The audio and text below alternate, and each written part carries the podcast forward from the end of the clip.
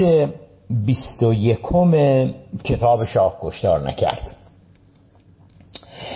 دوستان رسیدیم به اینجا که فضای باز سیاسی سیاست فضای باز سیاسی که شاه در اواخر نیمه دوم اواخر سال پنجاب و پنج به اجرا گذار این سیاست عملا باعث سقوط رژیم شاه شد. این سیاست باعث شدش که برای اولین بار بعد از کودتای 28 مرداد سال 32 یعنی بعد از 25 سال هر کس که مخالف شاه بود می توانست حالا مخالفت خودش رو نشون بده.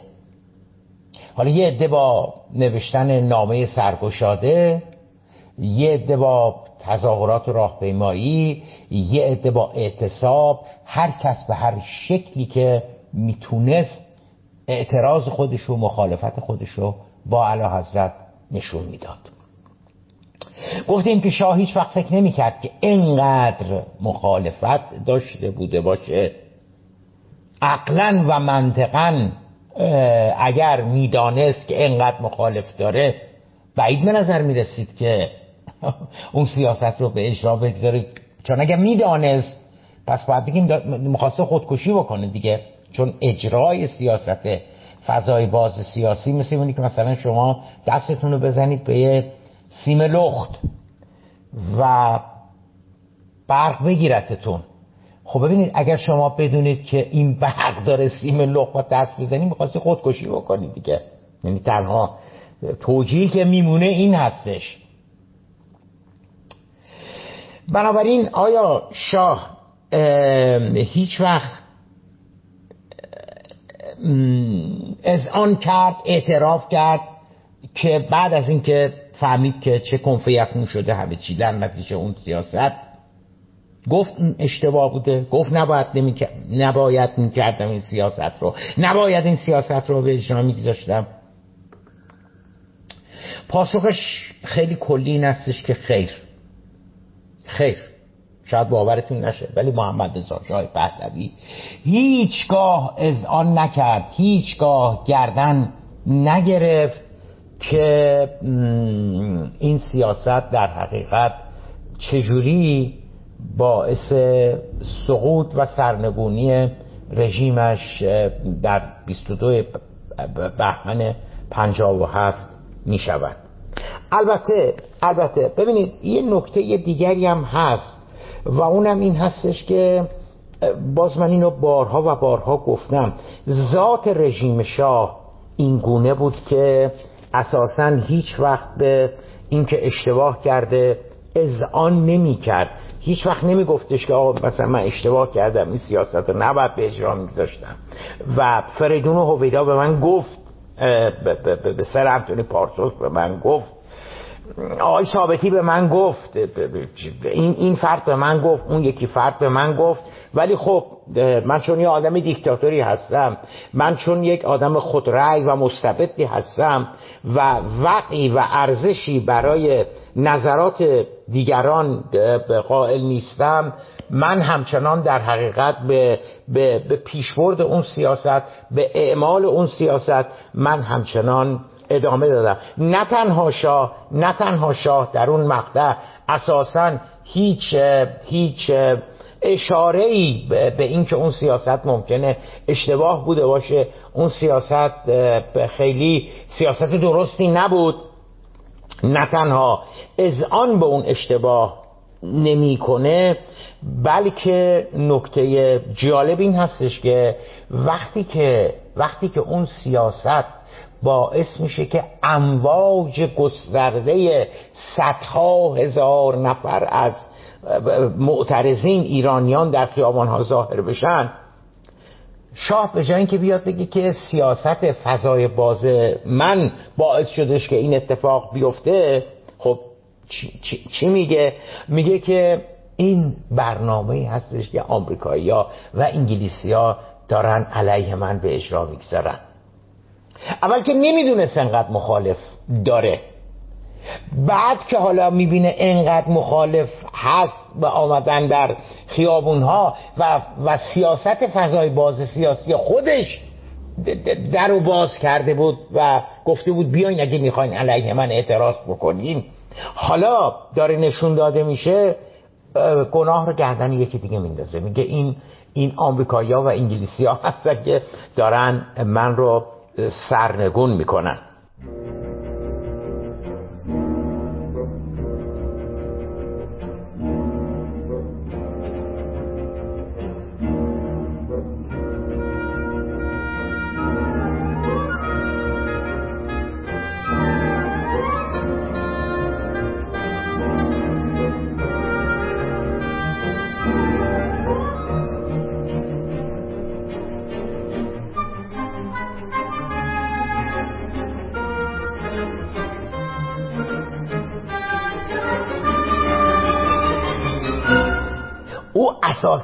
اعتراضات رو خیلی جالبه. او اصلا اعتراضات رو متوجه خودش نمی‌دونه. متوجه خودش سیاست ها تصمیماتش اینا نمی‌دونه. مثل اینکه درست این اعتراضات این اعتراضات مثلا علیه رژیم دیگریه. یه حکومت دیگریه.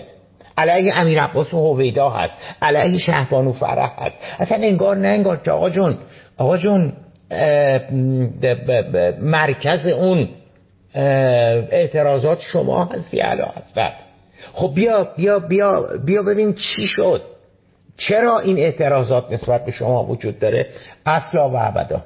اصلا و ابدا. و میگه که این اعتراضات همه همه توطعه هستش همه برنامه هستش که غربیا علیه من به راه انداختن. و نکته جالب این هستش که تو همون مقطع همچنان داره از دروازه های تمدن بزرگ که ما انقریب داریم به دروازه های تمدن بزرگ می‌رسیم و قص الهازا صحبت می‌کنه.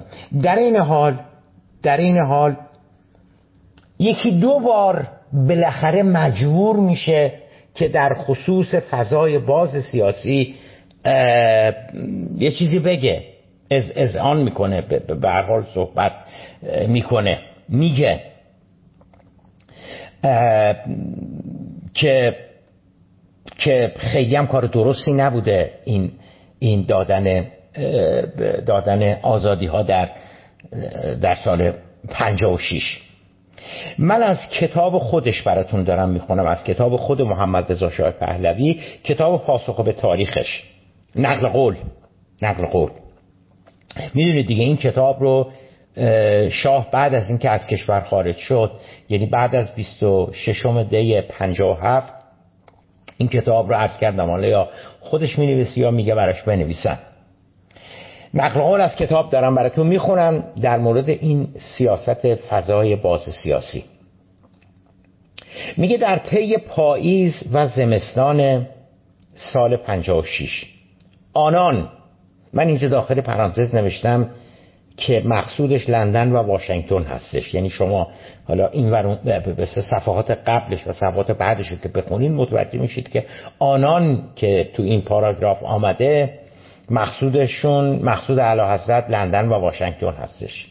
مرا به ایجاد فضای باز سیاسی تشویق می‌کردن خب مشخصی چی داره میگه دیگه. داره میگه این سیاست مال من نبوده. این اینو آن اینا آمریکا و انگلیس به من میگن. این سیاست رو به اجرا بگذار. من البته من البته با ایجاد فضای باز سیاسی موافق بودم. ولی آزادی شتاب زده در آن مقطع آن هم با کمبود افراد ورزیدهی که می توانستند آن سیاست را به اجرا درآورند در کشور فقط به مصیبت منجر می‌شد. به نقل از کتاب پاسخ به تاریخ شاه اون چاپ سال 71 چون این کتاب چاپ های مختلف داشته اینی که من ازش براتون نقل رو بردم چاپ 1371 هستش صفحه 362 این نقل قول سریح ترین و مستقیم ترین اشاره علا حضرت بعد از انقلاب به سیاست فضای باز سیاسی می باشد شاه به وضوح دارد مسئولیت دادن آزادی ها را برگردن متحدین آمریکایی و انگلیسیش می اندازد داره میگه دیگه میگه اونا گفتن که این سیاست رو به اجرا بگذاریم. او مقصر دانستن غربی ها را در نقش داشتن آنان در ایجاد فضای باز سیاسی در دیدارش با نماینده جدید سازمان سیا در ایران در عواسط سال 57 مجددا در خاطراتش تکرار می‌کند. پس ببینید ببینید شاه در پاسخ به تاریخ دو جا راجع به این سیاست فضای باز سیاسی صحبت می‌کنه یکیش این که الان خدمتون عرض کردم که میگه آمریکا و انگلیس آمریکا و انگلیس خواستن که این سیاست به اجرا در بیاد در ایران. جای دیگری که شاه به این سیاست به اصطلاح اشاره می‌کنه زمانی هستش که نماینده جدید سازمان سیاه آمده به ایران عواست سال 57 اومده با شاه داره ملاقات می‌کنه.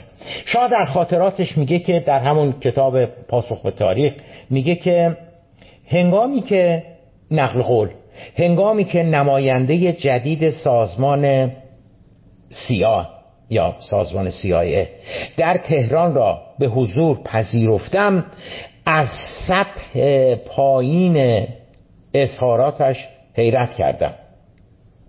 یعنی مطالبی که می‌گفت مثلا تعجب می‌کردم که مثلا آمریکایی کیو فرستادن به عنوان نماینده سازمان سیاه در تهران. خیلی سطح پایین بود حرفایی که می‌زد.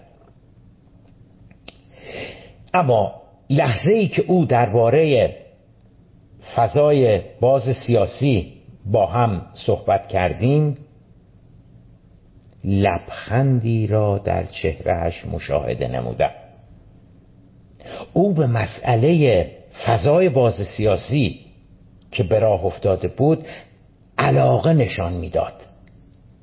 مشخص بود که از او خواسته بودند در این باره با من صحبت کند جالب است که او در خصوص امنیت خاورمیانه با من صحبت نمی کرد یا علاقه نداشت صحبت کند. اما علاقه داشت در مورد فضای باز سیاسی صحبت کند. این هم از همون کتاب پاسخ به تاریخ صفحات 362 الی 363 ببینید شاه سراحتا شاه سراحتا داره میگه چی؟ داره میگه که این آمریکایی‌ها و انگلیسی ها بودن که مسبب فضای باز سیاسی شدن. بنابراین هر بدبختی هر مصیبتی که این سیاست فضای باز سیاسی به وجود آورد متوجه آمریکا و انگلیس هستش. دوستان دیگه نیازی نیست من توضیح بدم که چقدر این حرف نادرسته چقدر این حرف غلطه. چرا؟ برای اینکه برای اینکه برای اینکه آمریکایی‌ها کی؟ الان حضرت به شما گفتن که فضای باز سیاسی به وجود بیار. سالیوان کی به شما گفت فضای باز سیاسی باید به وجود بیاری؟ سر انتونی پارسون سفیر انگلستان در تهران. علا حضرت کی به شما گفتن که باید فضای باز سیاسی به وجود بیاری؟ در کدام سند در کدام مدرک؟ علا حضرت هستش که غربیا آمریکایی‌ها و انگلیسی لندن یا واشنگتن از شما چنین چیزی رو خواستن؟ آخه بالاخره اون سندش اون مدرکش باید باشه دیگه. نامه‌ای که نوشته شده. مکاتباتی که صورت گرفته اسنادی که صورت گرفته کو علا حضرت؟ اگرم شفاهن اگرم شفاهن سالیوانم به شما گفته سفیر آمریکا ویلیام سالیوان سفیر آمریکا به شما در تهران گفته یا سر انتونی پارسونز به شما گفته خب ببینید هیچ کدوم اونا در خاطرات خودشون به چنین چیزی اشاره نمی‌کنن. ضمن اینکه اونا از از پیش خودشون که نمی‌تونستن گفته بوده باشن. وزارت خارجه آمریکا اینو باید خواسته باشه از سفیرش در تهران. وزارت خارجه انگلستان اینو باید از سفیرش در تهران خواسته بوده باشه. خب به اسناد مدارکش کو؟ به علاوه به علاوه. علا حضرت تو تخم چشمای ما نگاه کن. مگه مگه سفیر انگلستان بعد از حوادث تبریز در سال پنجاب و شش علا حضرت اگه به شما نگفت که علا حضرت می‌دونین دارین چی کار می‌کنین؟ خیلی محترمانه. اون سیاست فضای باز سیاسی که را انداختین شما چی بهش گفتی؟ علا حضرت؟ مگه نگفتی که این سیاست باید قاطعانه و و و و و ادامه پیدا بکنه. حالا انگلستان هر گناهی مرتکب شده باشه اینو دیگه نمی‌تونیم به انگلستان بچسبونیم. علا حضرت شاه سراحتا دارد اجرای سیاست دادن آزادی یا ایجاد فضای باز سیاسی رو برگردن آمریکا انگلستان میندازه. ببینید شاه حتی شاه حتی حاضر تلویحا غیر مستقیم. بپذیری که استقلالی نداشته. چون, وقتی شاه میگه که اونا از من خواستن پس یعنی من مستقیم این چیزایی که جمهوری اسلامی مخالفین شاه میگن درست میگن دیگه. و اونا هم همینو میگن. میگن این که کاری نبوده. بهش گفتن این سیاست اجرا کن. و اونم اجرا می‌کرد. شاه الان تلویحا داره میگه که من کاری نبودم. این سیاست آمریکایی یا انگلیسی ها از من خواستن. یعنی یعنی شاه ببینید شاه حاضره. حتی تا اینجا بیاد جلو که که نشون بده که استقلالی از خودش نداشته. ولی قبول نکنی که اشتباه می‌کرده. ولی قبول نکنی که اشتباه کرده. این ذات دیکتاتوری هستش. که حاضره بگه من از خودم استقلالی نداشتم ولی قبول نکنی که تصمیمش اشتباه بوده. اشتباه بودن این تصمیم رو می‌خواد بندازه گردن آمریکایی ها و انگلیسی ها پیشتر قبلا بیانات او را پیرامون درست بودن و لزوم به اجرا در آوردن آن سیاست و دفاع همه جانبش از ضرورت آن سیاست ملاحظه کردیم. یادتونه یادتونه چند شب قبل بود مطبوعات جناب آقای هوشنگ انصاری امیر عباس و هویدا رهبران حزب رستاخیز نمایندگان مجلس مطبوعات رادیو تلویزیون. یادتونه چه قوقایی به راه انداخته بودن که ما رسیدیم به مرحله ای که از نظر توسعه سیاسی ایران می‌تونه فضای باز سیاسی داشته باشه. یادتونه گفتن ادامه انقلاب شاه و ملت هستش. یادتونه چیزهایی که خود شاه میگفتش که چرا این سیاست باید به اجرا در بیاد؟ حالا چی شد همه اونا؟ هیچی.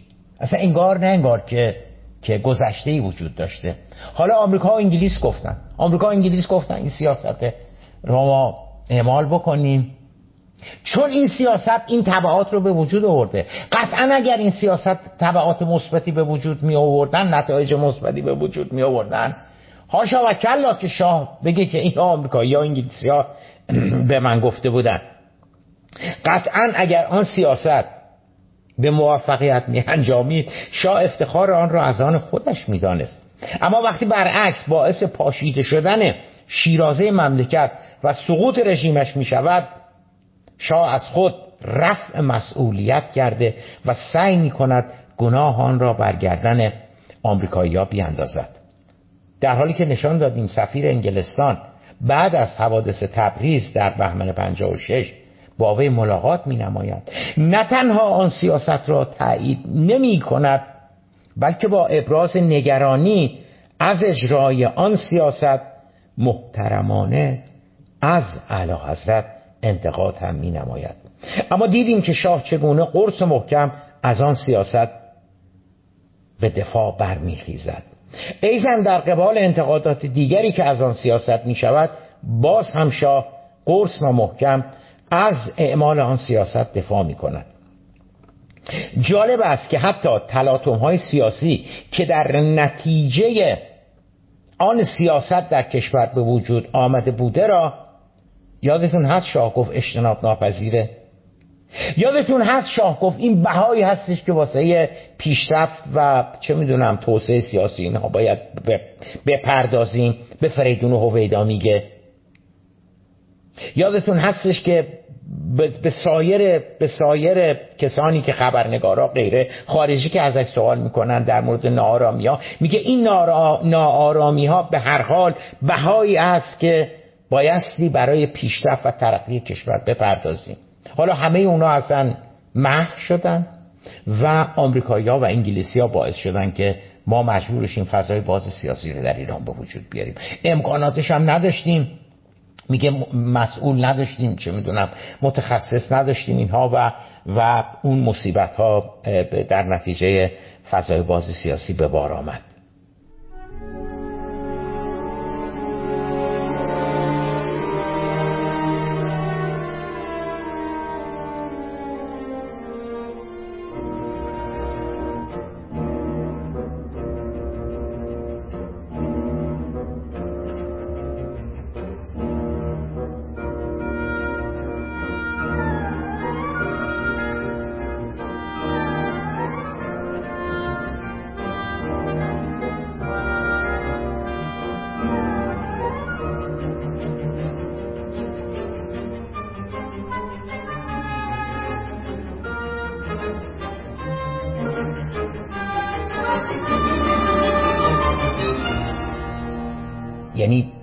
نتایج ناگوار هستش شاه خودش سلب مسئولیت می‌کنه و گناه رو میندازه گردن دیگران.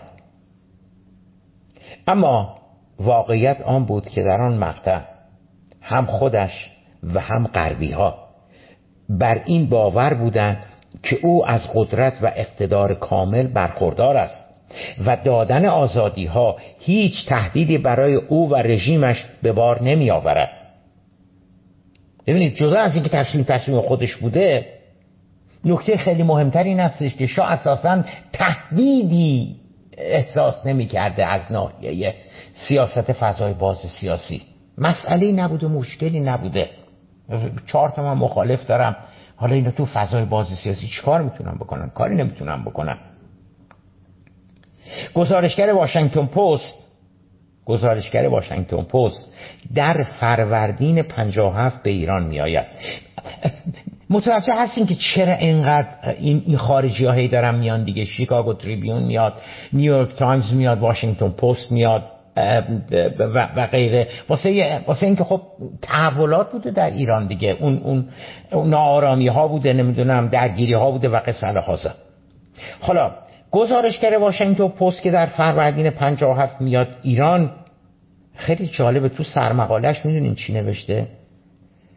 تو سرمقالش می نویسه که بیشترین ناظران سیاسی و تحلیلگران بر این باورن که قدرت و توانایی های شاه ایران برای دفع هر تهدیدی علیه رژیمش بیش از اندازه است. او به طور قطع کشور را در کنترل دارد. به نقل از کتاب آقای نجاتی اینو نوشتم. جلد دومش سال هفتاد یک این کتاب آمده بیرون. خاطرات سرهنگ نجاتی. از صفحه دیویست و هفتاد و چهارش هستش. یعنی می‌دونی چی می‌خوام بگم؟ می‌خوام بگم شاه نه تنها نه تنها این تصمیم رو درست می‌دونسته بلکه معتقد بوده که آقا جون من انقدر قدرتمندم که هر وقت بخوام می‌تونم جلوی این تظاهرات جلوی این ناآرامی ها جلوی اینو بگیرم که تو این موردم اشتباه می‌کرده. و نتونست. نمی‌شد. یعنی انقدر زیاد بود که نمی‌شد. واشنگتن پست هم همینه داره میگه تو سرمقالش. داره میگه درسته که این ناآرامی ها هستن. درسته که تو تبریز اینجوری شده. درسته که اصفهان اینجوری شده. درسته که تو قوم اینجوری شده. ولی ولی بزنید یه دفعه دیگه بگم واشنگتن پست چی نوشته. میگه میگه که ناظران سیاسی و تحلیلگران بر این باورن که قدرت و توانایی های ایران علا حضرت برای دفع هر تهدیدی علیه رژیمش بیش از اندازه است. شاه در قدرت کامل و کنترل کشور است. یعنی هم خودش فکر می‌کرده که بسیار نیرومنده و واشنگتن پست هم میگه بله علا حضرت تو واقعا نیرومندی. خود شاه در پیام نوروزیش در سال 1357 فروردین 57 به مناسبت عید که خب هر سال علا حضرت سخنرانی می‌کرد وقتی عید نوروز می‌شد ببینید تو سال 57 که حالا داره کشور یواشاش مثل دیگی که شروع کرده به قل و قل کردن داره به لرزش در میاد. علا حضرت در فروردین 57 در پیام نوروزیشون میگن در سالی که گذشت نقل قوله. در سالی که گذشت مثل سالهای قبل از آن کشور ما شاهد پیشرفت های فراوان در همه زمینه های سیاسی و اقتصادی و اجتماعی و فرهنگی بود. البته البته دشواری های نیز داشتیم. ولی همه می‌دانیم که با توسعه سریع اقتصاد کشور بروز این مشکلات قابل پیشبینی و انتظار است. اینجاش مهمه. اینجاش مهمه تو پیام نوروزی که علا حضرت داره میده. میگه از طرف دیگر از طرف دیگر با آزادی های فراوان که اکنون در کشور ما وجود دارد امکان سوء استفاده از این آزادی ها از جانب عواملی با ماهیت شناخته شده امری قابل پیشبینی است. میگه این این این دیگه قابل پیشبینی هستش که یه سری عوامل با ماهیت شناخته شده. مشخصی دیگه عوامل با ماهیت شناخته شده. یعنی مزدوران مزدورانی که وابسته به به, به خارجی ها هستن به دشمنان ایران هستن. میگه که امکان سوء استفاده اینا هستش. اما استحکام و نیروی نظم اجتماعی و یک پارچگی ملت بزرگ ایران به گونه ای است که هر تلاشی از این دست پیشاپیش محکوم به شکست است. به نقل از کیهان نهم فروردین سال 1357 چی داره میگه؟ فروردین 57 عید 57 نوروز 57 شاه داره میگه که ما می‌دونستیم که این طبیعی هستش که حالا یه سری بیان این نارامی ها رو بخوام به راه بیاندازن. این کارا رو بخوام بکنن. قابل پیش بینی هستش میگه. ولی میگه ما انقدر منسجم هستیم کشور اونچنان منسجم هست. انقدر حکومت مستحکم هستش که اینا هیچ کاری نمی‌تونن بکنن. شاه در قسمت دیگری شاه در قسمت دیگری از همان پیام نوروزی خود با سراحت و قاطعیت تاکید می نماید که نقل قوله. علا رغم تمام رویدادها مصمم است که فضای باز سیاسی را ادامه دهد. یادتونه یادتونه که ماها بعدش. حالا من نمی‌دونم اون کتاب پاسخ به تاریخ مثلا کیه ولی فکر کنم مثلا سال 58 اون موقع نوشته شده دیگه. چون 59 اون ماه های پایانیش تیر ماه شاه فوت میشه دیگه. حالا ماه های پایانی 59 دیگه چیز نبوده که در وضعیتی نبوده که حالا بشینی کتاب بنویسه. احتمالا اون پاسخ به تاریخ و 58 گفته. ببینید تو پاسخ به تاریخ یعنی یک سال بعدش این فروردین 57 یک سال یک سال خورده بعدش شاه داره میگه که شاه داره میگه که اون تصمیم تصمیم من نبود. اون تصمیم تصمیم آمریکایی‌ها و آمریکایی‌ها بود. علی الان چی داره میگه؟ الان در نوروز 57 داره میگه که علا رقم تمام رویدادها یعنی اون اون اون درگیری ها اون اون چیزی که تو تبریز اتفاق افتاد تو اصفهان اتفاق افتاد تو تهران اتفاق افتاد. میگه علا رقم همه اونها مصمم هستیم که به فضای باز سیاسی ادامه دهیم. وقت شیش ماه بعدش یه سال بعدش میگه آمریکایی ها کردن و همچنان هم به دادن آزادی ها ادامه خواهیم داد. خب ببینید متقابلا چی میشه؟ متقابلا جسارت مردم هم بیشتر میشه. حالا دیگه جدای از آن که در دستجات بیشتری در خیابان ها ظاهر شده و علیه رژیم رژیم شاه شعارهای تندتری می‌دهند به تدریج شروع کردن حمله به سینماها. سینماها یه سری سینماها بودن قبل از انقلاب. اینا اینا اغلب فیلم های سکسی نشون می‌دادن. مثلا معاشقه نمی‌دونم زن و مرد و نمی‌دونم اینا رو. بعدم عکس اون خانومه رو که حالا نیمه لخت بود مثلا این, این جلو دیدید این سینماها سردر سینماها بزرگ مثلا بخشی از یه, عکسی از اون فیلم هستش. اینا عکس اون خانومه رو که نیمه اوریان بوده یا مثلا بغل اون آقاه بوده می آوردن اینا رو این عکس بزرگ هم سردر سینماها میذاشتن. و آره مردم معترضین حالا اونایی که دارای افکار عقاید مذهبی بودند اونا حمله می‌کردن به این دست سینماها. و سعی می‌کردن با کوکتل مولوتوف نمی‌دونم حالا به اشکال دیگر اون چیز رو اون اون اکثر رو اون تصویره رو یا اون سینماهایی که داره این فیلم سکسی رو نشون میده اون سینماها رو مثلا ببندند اینها. دیگه به کجا حمله می‌کردن؟ به جز این سینماهایی که فیلم های سکسی نشون می‌دادن به کاباره ها حمله می‌کردن. کاباره هایی که مثلا یه زن میمد توش میخون میرخصید نمی‌دونم نیمه لخت میرخصید اینها. دیگه به کجا حمله می‌کردن؟ به بانگام حمله می‌کردن. این سه سینماهایی که فیلم های سکسی نشون می‌دادن کاباره ها و بانک ها اینا سه تا هدف مهم معترضین بود از از از همون 56 57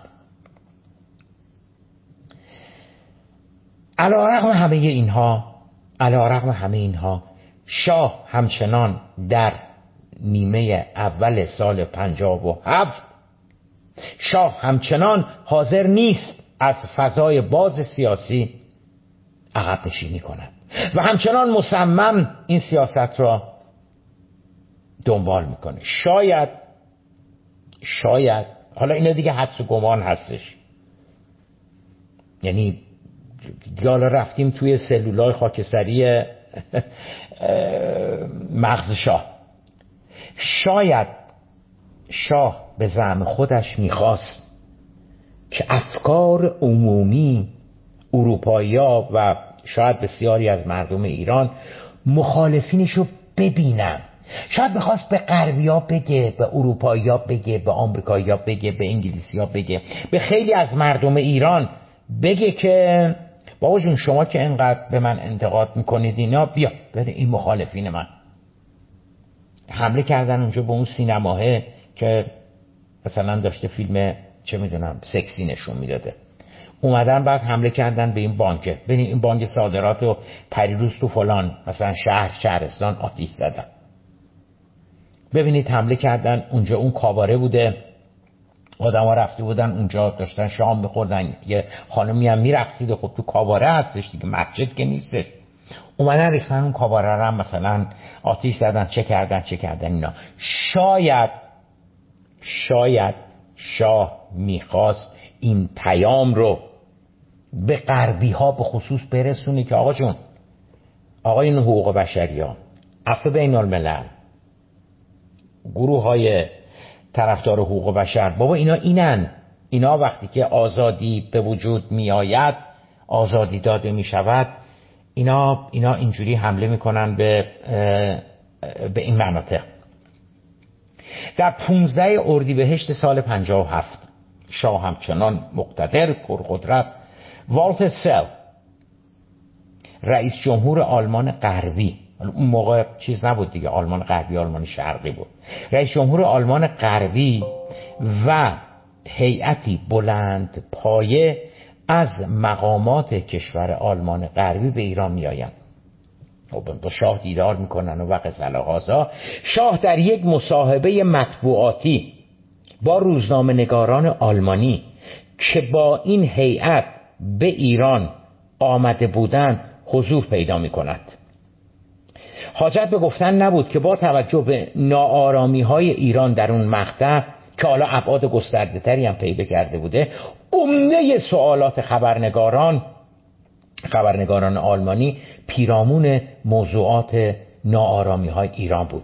خبرنگار مجله معروف اشپیگل از شاه می‌پرسد که به نظر علا حضرت این مخالفت ها این اعتراضات خیابانی شما را ناراحت کرده. عقلا و منطقا باید شما را ناراحت کرده بوده باشه. تا چه اندازه برای ثبات ایران شما احساس خطر و نگرانی می‌کنید؟ پاسخ شاه خیلی جالبه. شاه در پاسخ به خبرنگار اشپیگل خیلی خونسرد. اولا یه لبخند می‌زنه میگه که نقل قوله. نقل قول از حالا منبعش رو بهتون میگم. شاه میگه که قبل از هر چیز می‌خواستم بپرسم که اولا چه کسی به شما گفته که من از این ناآرامی ها ناراحت شدم نه. من به هیچ وجه از این ناآرامی ها ناراحت نشدم خودم شخصا مایل بودم و همچنان هم مصر هستم تا حد اکثر آزادی در داخل کشورم وجود داشته باشد. البته با اختشاش موافق نیستم اما آزادی باید همچنان ادامه پیدا کند. ما همچنان مصر به ادامه این سیاست هستیم. ما تلاش می‌کنیم اکثر مردم کشورمان در فضای جدید در گفت و شنود ملی درباره همه چیز مملکت از مسائل روزانه زندگی خودشون تا موضوعات مهم سیاسی کشور شرکت کنند. به نقل از روزنامه کیهان 15 و 16 اردیبهشت 57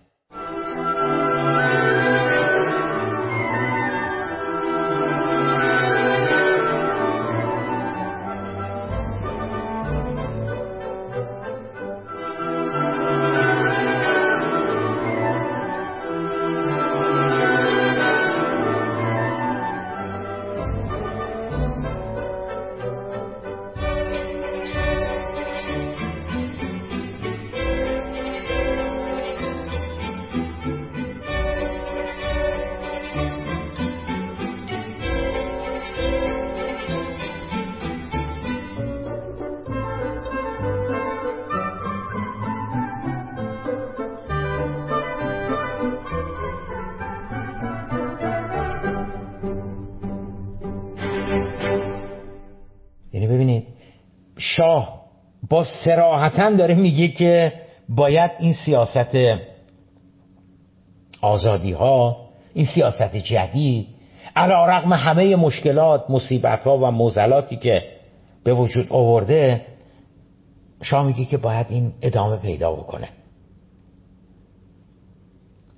شاه پس از آن که سراحتا و برای چندمین بار آن می نماید که سیاست دادن آزادی ها تصمیم و اراده خودش بوده و علا رقم بروز اختشاشات.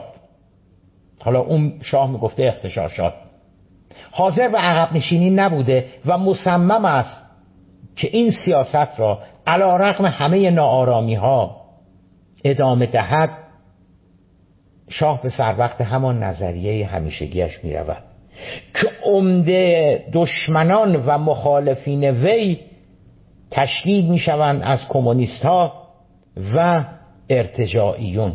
همون داستان همیشگی ارتجاع سرخ و سیاه. و شاه می‌گوید که او می‌دانسته تو همون مصاحبه‌ای که با روزنامه های آلمانی داره می‌کنه اشپیگل غیره شاه میگه که که در حقیقت مخالفینش یعنی همون چپ ها و, و ارتجاعیون به اختشاش و ناآرامی متوسل می شوند وگرنه که اکثریت مردم همواره وی و سیاستهایش را تایید می کنند و طرفدارش هستند. ببینید داره میگه که اولا که سیاست سیاست فضای باز رو انتخاب کردیم خودم تعیین کردم خودم انتخاب کردم. قرص محکم همچنان اون رو ادامه خواهیم داد و این ناآرامی ها و حالا اون میگه اختشاشات که به وجود آمده این تظاهرات اینا اینا همین همین همین کمونیست و ارتجاعیون و اینها هستن. و میگه که اکثریت مردم از من و سیاست های من راضی هستن نقل قول شاه رو تو همون مصاحبه که با مطبوعات آلمانی که آمدن به همراه رئیس جمهور آلمان غربی به تهران در اردیبهشت 56 در ادامه شاه اونها میگه وقتی ما به مردم گفتیم که آزاد هستند این نقل قول عین حرف شاه هستش. وقتی با به مردم گفتیم که آزاد هستند تا حرفهایشان را بزنند متوجه بودیم که مانند همیشه این اعتلاف اعتلاف کمونیستا و اسلامگراها یا به قول شاه تندرو ارتجاعیون. این اعتلاف که ما آن را اعتلاف نامقدس میان ارتجاعیون سرخ و سیاه می‌خوانیم وجود دارد. و آنها به میدان خواهند آمد. زیرا منافع هر دو جریان ایجاب می کند که مملکت پیشرفت نکند. اما ما همچنان مصمم به ادامه راه هستیم و تسلیم آنان نخواهیم شد. علا رحم آن که هر قدر که سال 57 داره جلوتر میره بر ابعاد مخالفت ها و اعتراضات خیابانی افزوده می‌شد شاه همچنان در همان تصویر و تصورات دنیای خودش بود. همین که مخالفین من تعداد محدودی و معدودی بیشتر نیستن اکثریت مردم از من حمایت می‌کنن. من می‌دونستم که مخالفینم وقتی فضای باز سیاسی در کشور به وجود بیاد من می‌دونستم که مخالفینم اون, اون کمونیستا و مذهبیون ارتجایی به میدان خواهند آمد و ذات خودشون رو به نمایش می‌گذارن. من همینا رو می‌دونستم. بنابراین قرص و محکم به دادن سیاست آزادی ها ادامه می‌دهد. باز در همون سال پنجاب و هفت یک گروهی تشکیل شده بود به اسم گروه بررسی مسائل ایران در پرتو انقلاب شاه و ملت. این گروه یه سری اساتید دانشگاه بودند و رهبران حزب رستاخیز بودند ولی اکثرا دانشگاهی بودند.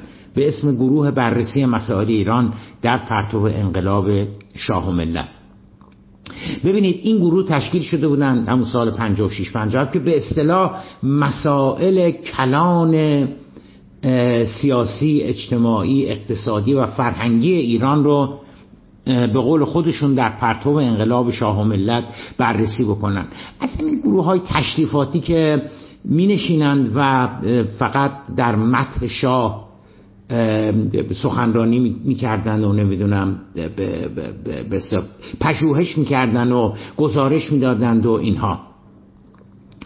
این گروه این گروه بررسی مسائل ایران در پرتو انقلاب شاه ملت در خرداد ماه بهش که اون مصاحبه با مطبوعات آلمانی بوده در خرداد ماه اینا میان به دیدن اعلی حضرت حالا گزارش شرف عرضی میدن که مثلا انقلاب پیشرفت کرده اینجوری شده اینجوری شده اینها. تصمیمات معظم الله بوده که کشور رو انقدر تونسته به پیشرفت برسونه. و قصه گزارش شرف ارزیشونو که میدن همون در همون کاخ نیاوران رفته بودن شاه حالا نوبت شاه بوده که صحبت بکنه. شاه میگه که نقل قول از علا شاه میگه بسیار متعجب هستم که از اقدامات و مطالب گروه مهم روشنفکران دانشگاهیان و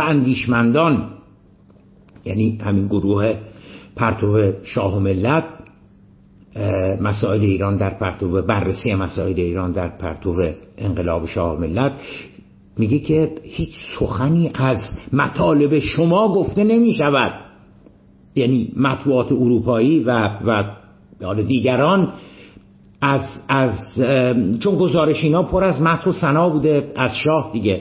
میگه من تعجب می‌کنم که شاه داره میگه بهشون. میگه من تعجب می‌کنم که از گزارشاتی که شما می‌دید مطالبی که شما میگید هیچ سخنی هیچ حرفی هیچ مطلبی هیچ جا منعکس نمیشه. اما اگه پنج منحرف اینو شاه داره میگه. اما اگه پنج منحرف که مطالبشان هیچ پایه علمی ندارند. علیه وی یعنی علیه شاه حرف بزنن معروفیت پیدا می‌کنن معروف میشن. این عادت خوبی نیست شاه میگه.